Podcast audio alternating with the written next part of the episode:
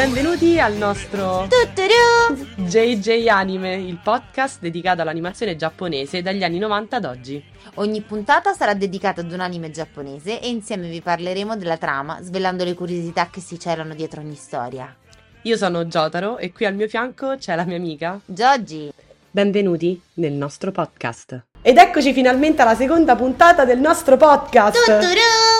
Tanto atteso dai nostri 25 fan slash follower su Spotify e addirittura 55 follower su Instagram perché abbiamo finalmente aperto la pagina Instagram JJ Anime Podcast quindi per l'appunto mettete subito like e seguiteci così da rimanere aggiornati sulle nostre uscite, news e tanto altro ancora ma di cosa parleremo oggi? Oggi vi vogliamo raccontare di un manga che ha fatto la storia degli Spokon. Cioè il manga sullo sport praticamente. Che ovviamente non sappiamo se si chiama Spokon o Spokon, ma va bene. e del suo anime con cui la nostra generazione è cresciuta. Ma torniamo indietro nel tempo, siamo negli anni 90 quando su NTV Anime Night venivano trasmesse anime senza censura, che avrebbero dato l'inizio al boom dell'animazione giapponese in Italia chiamando questo fenomeno Second Impact, citando uno degli anime più famosi dei nostri tempi. Ma di questo parleremo in un'altra puntata del podcast, non vi preoccupate. Non vedo l'ora! Allora, di quale anime stiamo parlando? È uno Spokon, la serie animata è stata trasmessa tra il 93 e il 96 e ha avuto un totale di 101 episodi. Ha goduto di grandissima popolarità sia in Giappone che a livello internazionale. Ovviamente stiamo parlando di Slam Dunk, il manga prima e poi l'anime dedicato al basket. Landunk è un manga e un anime giapponese creato da Takehiko Inoue. La storia segue le avventure di Anemichi Sakuragi, un giovane teppista dalle tendenze violente che si trova ad affrontare una svolta nella sua vita quando si innamora del basket, ma in particolar modo di Haruko Akagi, una ragazza della sua scuola che gli chiede di unirsi alla squadra di basket dello Shoku.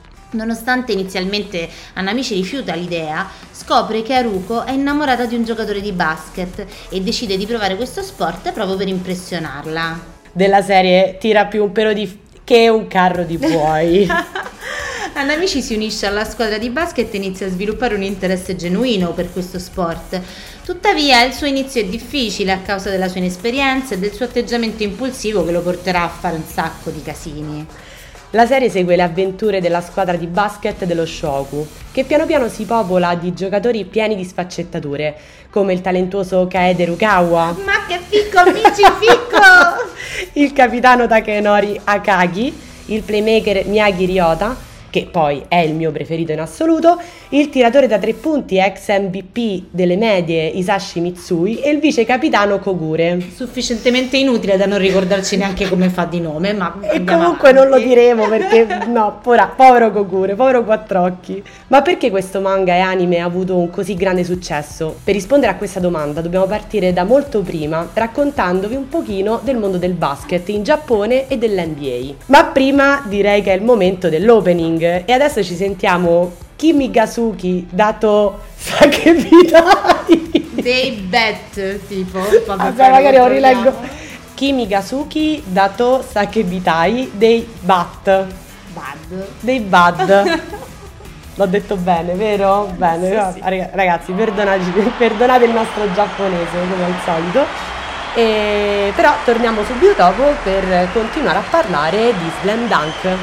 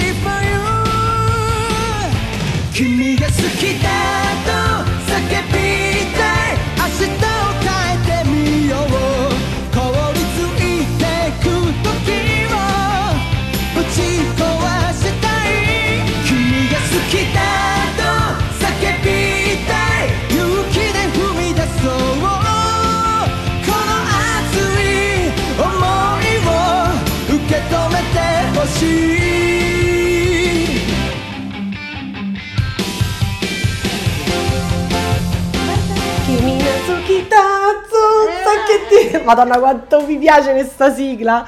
E comunque bentornati su JJ Anime. Quindi riprendiamo il discorso del Giappone, del basket in Giappone e dell'NBA.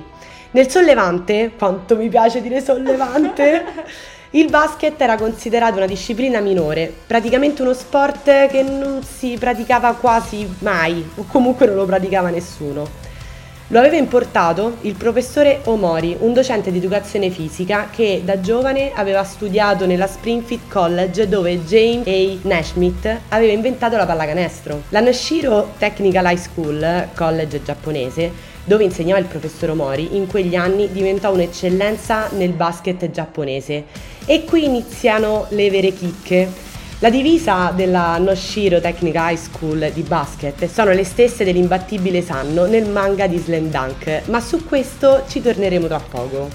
Slam Dunk è stato uno dei più grandi bestseller di tutti i tempi, con oltre 120 milioni di copie vendute in tutto il mondo, il plauso della critica e del pubblico. Quello che però molti non sanno è che all'inizio Slam Dunk non avrebbe dovuto nemmeno essere serializzato, la storia che riguarda la sua pubblicazione, infatti, è molto interessante perché rivela tutta la genialità e la visionarità di Takehiko Inoue. Inoue è sempre stato un fanatico del basket e fin dalle superiori ha sempre seguito con assiduità i maggiori campionati internazionali e ovviamente l'NBA. Inviò alla rivista Shueshua un one shot di poche pagine per farsi conoscere con una storia ovviamente incentrata sul basket. Questa storia convinse gli editor ad affidare il giovane Inoue a uno dei più grandi mangaka degli anni Ottanta, poco di meno che Tsukasa Ojo, papà di Occhi di Gatto e City Hunter. Oh, oh, oh occhi di gatto. Scusa, ti devo interrompere per fare questa cazzata. Oltre a migliorare enormemente dal punto di vista grafico, in queste esperienze Inoue comprese come la combinazione tra realismo e comicità fosse un mix esplosivo in grado di trasformare anche la più banale delle storie in qualcosa di memorabile. E infatti in Slam Dunk è così. Non è un caso se oltre alla caratterizzazione perfetta dei suoi personaggi, il vero punto di forza di quello che diventerà il suo capolavoro sarà proprio il repentino cambio di registro che gli permette di passare con incredibile naturalezza dal comico al drammatico e dalla commedia alla tragedia. E poi su questo avremo qualche piccolo pezzo da ricordare. Grazie a un secondo fumetto sul basket, un nuovo one shot intitolato The Purple, Inoue vince il prestigiosissimo Tezuka Award e alla fine degli anni 90 Inoue riceve dalla casa editrice la possibilità di pubblicare una serie sulla testata ammiraglia Weekly Shonen Jump. C'è però un problema. Inoue ovviamente vuole presentare una storia sul basket e come abbiamo detto in Giappone il basket è uno sport più che sconosciuto. Anche perché fatemi dire, i giapponesi sono sempre stati molto bassi, quindi di conseguenza immagino che il basket non fosse proprio tra gli sport prediletti. Questo penso che sia da censurare. Però effettivamente non è tutti i torti. Comunque, Inoue eh, che eh, a basket ci gioca da una vita e che le regole le conosce Sa bene che nel 1990 il mondo della pallacanestro è vicino a una rivoluzione totale ed è prossima ad avere il suo più grande boom.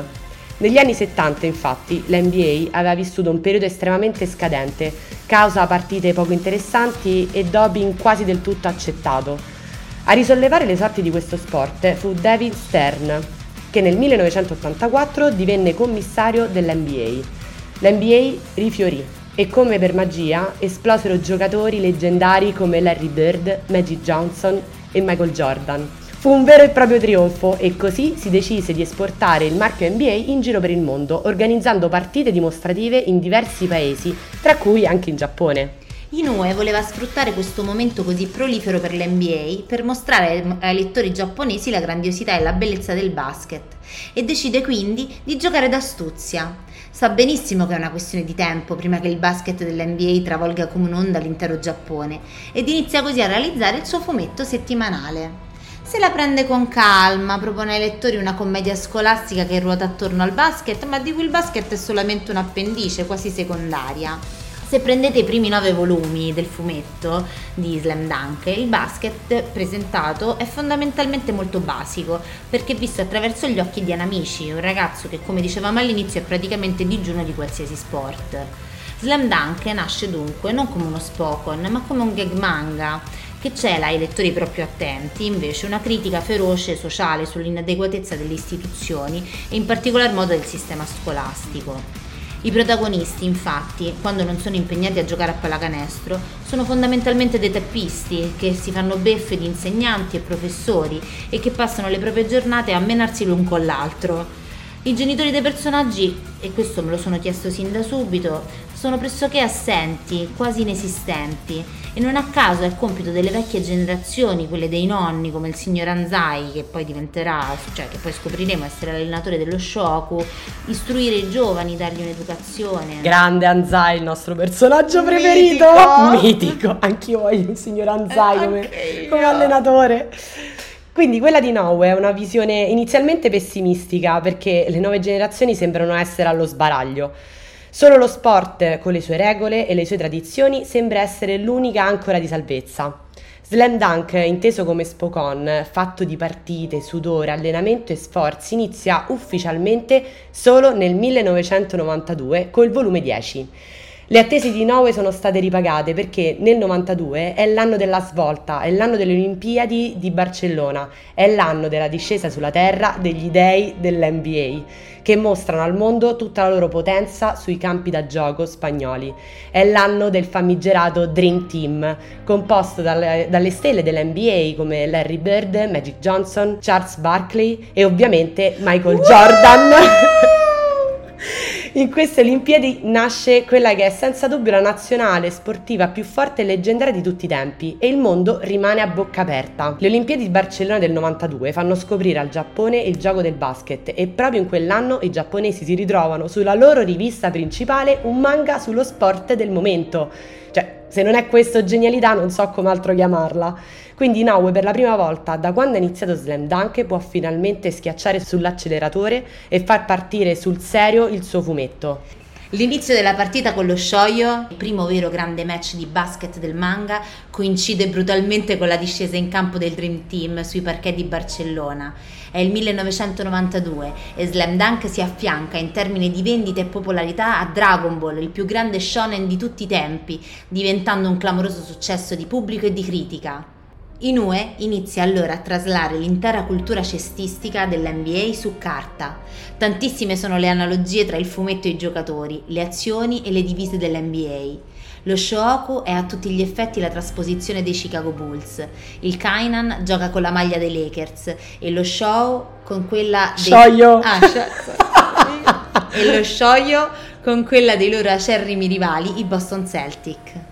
I giocatori del manga sono creati riprendendo le caratteristiche e le potenzialità dei giocatori punta dell'NBA. Anamici ha le fattezze e le abilità di Dennis Rodman, un giocatore eccezionale soprattutto in quanto a dinamismo e a capacità di effettuare rimbalzi. Maki è Magic Johnson. Fujima ricorda Larry Bird. Akagi è David Robinson. Kogure, che effettua il fondamentale tiro da 3 contro Rionan, è chiaramente John Paxton che realizza il canestro decisivo per il terzo titolo consecutivo dei Chicago Bulls. Per quanto questo eh, manga e poi anime e quest'anno anche il film per noi sia un capolavoro e sia veramente fatto bene e bello, che ci ha fatto innamorare, se proprio vogliamo essere un po' critiche, perché comunque è anche il nostro ruolo, che ci siamo autodate, se vogliamo vedere un neo, eh, trovare un neo di questo anime o di questo manga, è che effettivamente la parte, cioè per me la parte iniziale un po' ho faticato sia a leggerla che a vederla, cioè per me Slam Dunk inizia quando entrano eh, gli altri protagonisti che sono Ryota Miyagi e Mitsui, che da lì secondo me prende proprio il via a un, un manga veramente spettacolare, fatto soprattutto ancora di più di sentimenti, Eh, ad esempio la parte in cui Mitsui si mette a piangere davanti a Anzai dicendo voglio ricominciare a giocare a basket eh, o io tutte le volte che la leggo o che lo vedo mi metto a piangere, cioè è da brividi. Visto che però è il mio ruolo in questo podcast, quello di essere sempre un pochino critica, un altro neo che va detto secondo me di questo anime che potrebbe essere insomma qualcosa che affatica un po' la visione, più dell'anime che del manga, è la lunghezza delle partite. Perché dico più dell'anime? Perché nell'anime tu non puoi andare avanti come nel manga, no? Sfogliando velocemente, volendo arrivare alla fine di quella partita così sofferta. Cosa che sia nella partita con, con il Rionan, sia con la partita con il Sanno, io personalmente ho fatto, cioè divorandomi manga su manga pur di arrivare alla fine. Ecco, nell'anime questo non lo puoi fare e quindi per esempio ci siamo ritrovati a vedere 30 partite, della, 30 puntate della partita con il Rionan in cui a un certo punto necessariamente un pochino l'attenzione scema e quell'hype che hai su quel punto, su quell'ultimo sforzo, su quell'ultimo passaggio, in realtà poi un po' te lo perdi. E questo secondo me è un po' vittima del fatto che in un anime tu vedi una puntata, tendenzialmente quando era Anime Night vedevi una puntata a settimana e un po' ti sei perso quello che è successo nella puntata prima, un pochino ti sei disamorato rispetto appunto a quella sensazione invece di coinvolgimento che avevi provato nel seguire quel passaggio precedente. Ecco, questo secondo me un po' fa da um, contraltare invece alla bellezza proprio dei personaggi e delle partite anche. Devo dire che qui sicuramente Giorgi ha ragione però per me rende tutto molto molto reale, cioè è come veramente le partite che facevamo noi di un altro sport e che comunque ti vivevi punto per punto da protagonista. E qui per me lo, lo, vedo come se stessimo giocando con loro, quindi io credo che sia l'unico Spokon della storia che ti fa vivere punto dopo punto. E sta cosa mi piace perché rende tutto veramente reale. Forse un po' troppo, secondo Dici me. un po' troppo, un po' meno, un po' meno. Un po' meno, andava bene uguale, ecco, se non era proprio ogni punto andava bene uguale. Ma quello che rende Slam Dunk, come abbiamo già detto, il più bel fumetto sportivo al mondo è la continua focalizzazione sui personaggi che vivono in questo universo narrativo. Inoue ha sempre disegnato tenendo ben presente che più che la storia sono i personaggi a dover essere al centro di tutto e che se hai degli ottimi personaggi, se hai dei protagonisti che sembrano vivi, la storia è esclusivamente un di più. Slam Dunk diventa dunque la storia di un gruppo di ragazzi che attraverso allenamenti e sfide all'ultimo punto decidono di vivere parte della loro vita insieme, punto dopo punto. Anamici, il nostro protagonista, grazie al basket cambia radicalmente il suo modo di essere il basket gli insegna che oltre alle risse e alle ragazze c'è qualcosa di più, c'è un ideale, c'è una meta a cui puntare ed è solo grazie alla dedizione, all'allenamento e al sacrificio che si può raggiungere. E vediamoli allora questi personaggi. Kaederukawa è il naturale antagonista di Sakuragi. Anche bello impossibile, possiamo dire. Bellissimo. Mamma mia. Ispirato a Michael Jordan, ha le movenze di Jordan, ma anche i suoi difetti. È infatti un giocatore fortissimo nell'uno contro uno, meno nel gioco di squadra. Michael Jordan nei primi anni ai Chicago Bulls gioca come se non avesse bisogno dei propri compagni, proprio come Farukawa. Nella partita finale col Sanno, però, Rukawa, così come farà Jordan dall'inizio degli anni 90 in poi, capisce che per diventare il dio del basket bisogna mettere da parte il proprio orgoglio e giocare anche al servizio della squadra. Per chi ha letto il manga, perdere sarebbe decisamente peggio che passare la palla da Namici. La sua caratteristica fondamentale, però, diciamocelo, è che è bellissimo. Madonna, basta questa cosa del bellissimo. e parliamo anche del secondo giocatore più bello dello show. Dai, eh. Isashi Mitsui. Mitsui è inizialmente un membro della squadra di basket dello Shoku, ma abbandona il team a causa di un grave infortunio al ginocchio che lo costringe a fermarsi per diverso tempo. Dopo un periodo di grande scoramento in cui Mitsui si unisce ad una gang di bulli della scuola, decide di tornare al basket e di affrontare un percorso di redenzione guidato dall'allenatore di basket, il nostro grande signor Anzai, che non ha mai smesso di credere in lui. Mitsui diventa un personaggio chiave nel corso della serie, dimostrando il suo talento nel basket e diventando una, una fonte di ispirazione per gli altri membri della squadra. La sua gang di bulli lo seguirà nella sua passione per questo sport e diventerà parte della tifoseria sfegatata dello Shoku. Bellissimo il capobullo con lo striscione. Michan spirito ardente! Sei un altro dei personaggi bellissimi di Slam Dunk. Takenori Akagi, detto il gorilla, è il capitano della squadra di basket dello Shoku High School. È un giocatore di basket estremamente talentuoso, noto per la sua forza fisica, per questo viene chiamato gorilla, e l'abilità nel gioco sotto canestro. È il leader sul campo. La sua presenza è fondamentale per l'evoluzione della squadra di basket dello Shoku e il suo spirito combattivo e il suo impegno verso il basket ispirano gli altri a migliorarsi e a lottare per la vittoria.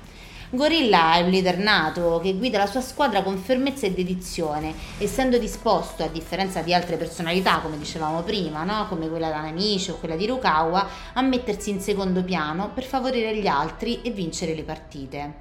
Alert spoiler! Questa disponibilità a mettersi in secondo piano però costerà ad Akagi la convocazione universitaria.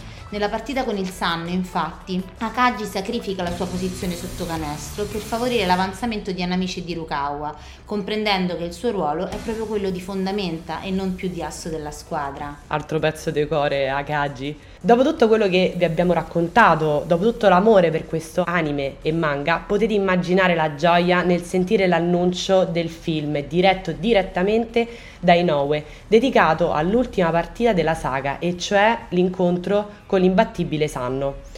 Inoue ci regala finalmente l'animazione che da anni aspettavamo e che avevamo solo letto nel manga e che dirige magistralmente con un'animazione ibrida, un mix tra CGI e animazione tradizionale in 2D. Per chi non l'avesse visto, perché diffidente, ha fatto un errore madornale, perché i movimenti, le espressioni, il sudore dei giocatori sono estremamente reali, con il solito mix tra realtà e comicità. E poi il colpo di genio, cambiare il protagonista. Infatti in The First Slam Dunk il protagonista non è più Anamichi Sakuragi, ma Ryota Miyagi, il playmaker della squadra. In questo modo riesce ad approfondire un personaggio che durante il manga e l'anime è sempre rimasto un pochino di contorno, cioè conoscevamo le sue caratteristiche, le sue abilità e il suo essere un combinaguai, ma non sapevamo niente della sua vita. Questo secondo me è sempre stato infatti un peccato e abbiamo pensato durante la visione dell'anime e la lettura del manga che ci mancava qualche dettaglio in più, qualche caratterizzazione in più di questo personaggio.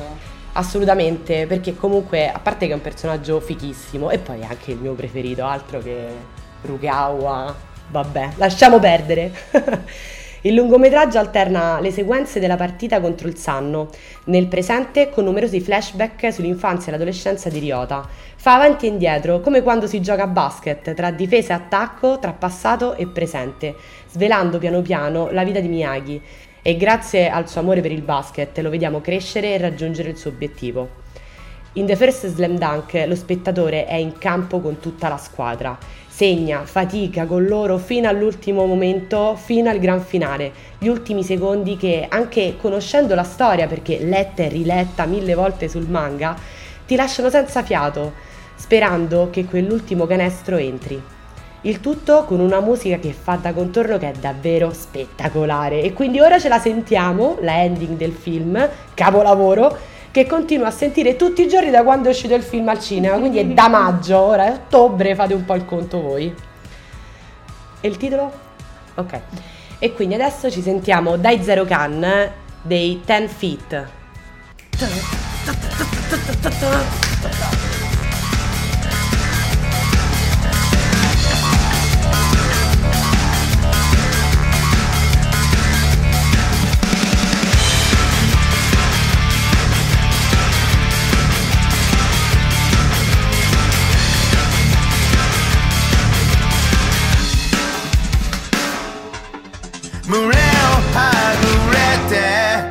You may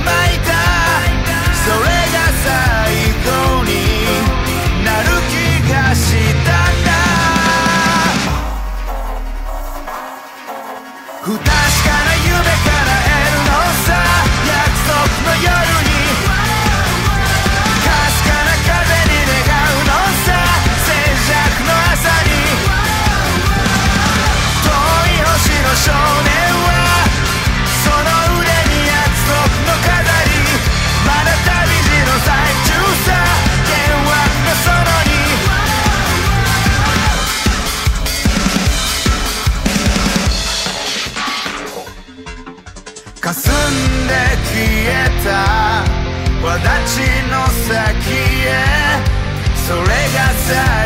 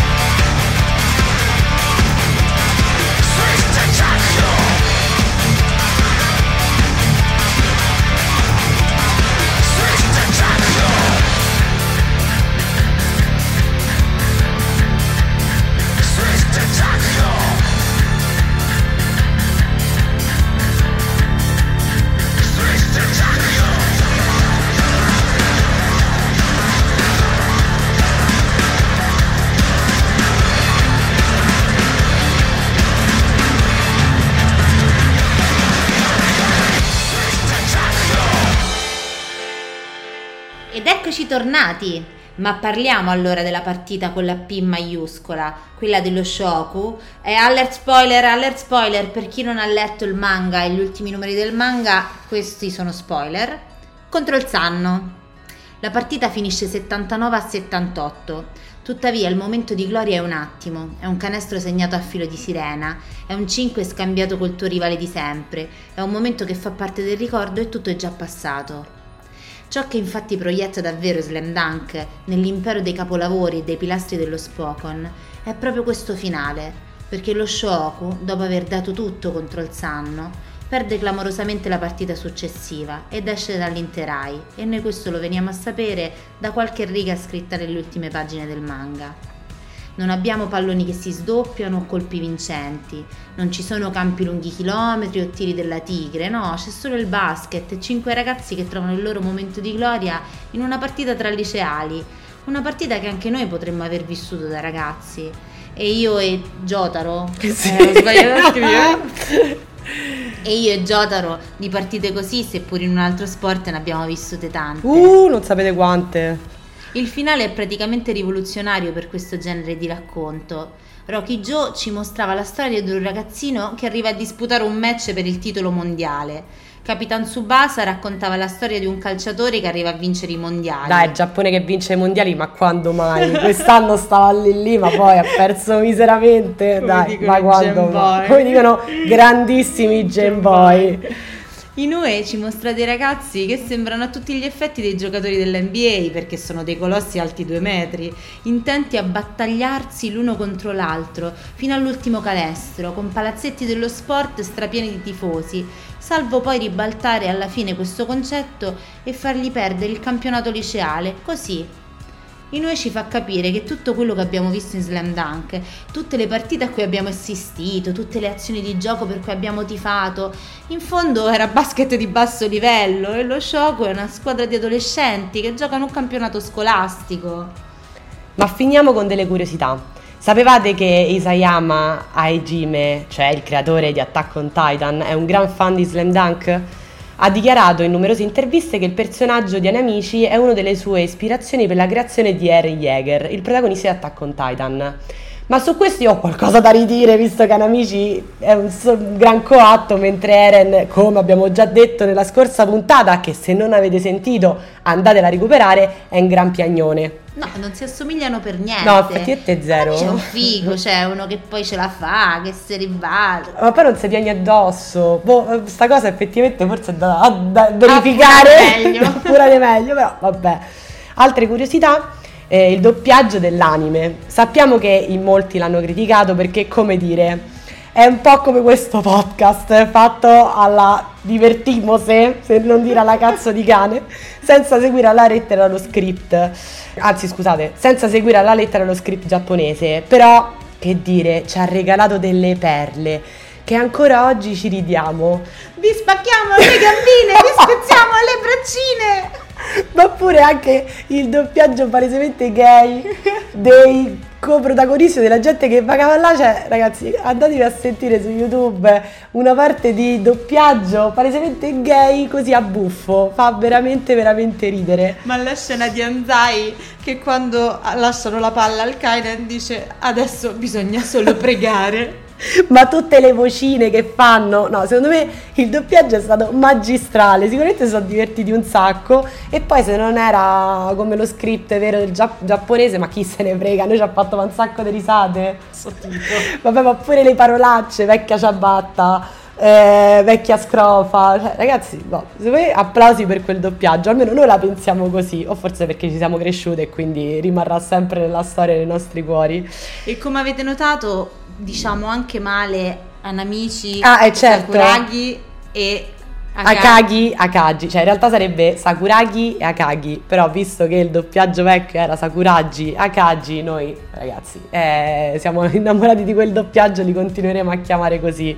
Infatti proprio per questo vi lasciamo con la ending della prima stagione di Slam Dunk, che per noi che l'abbiamo visto su Anime Night è proprio la più bella di tutte perché è quella a cui siamo abituate. Anatata Kemitsume Teru. Sì, no, per forza.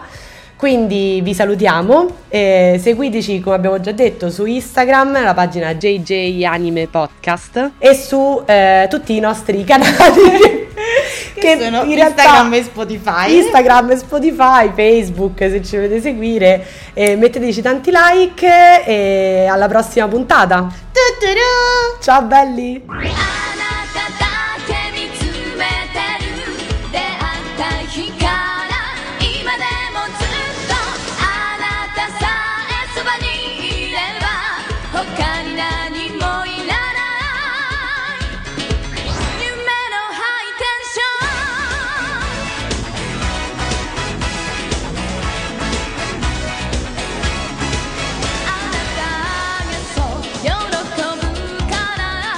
to show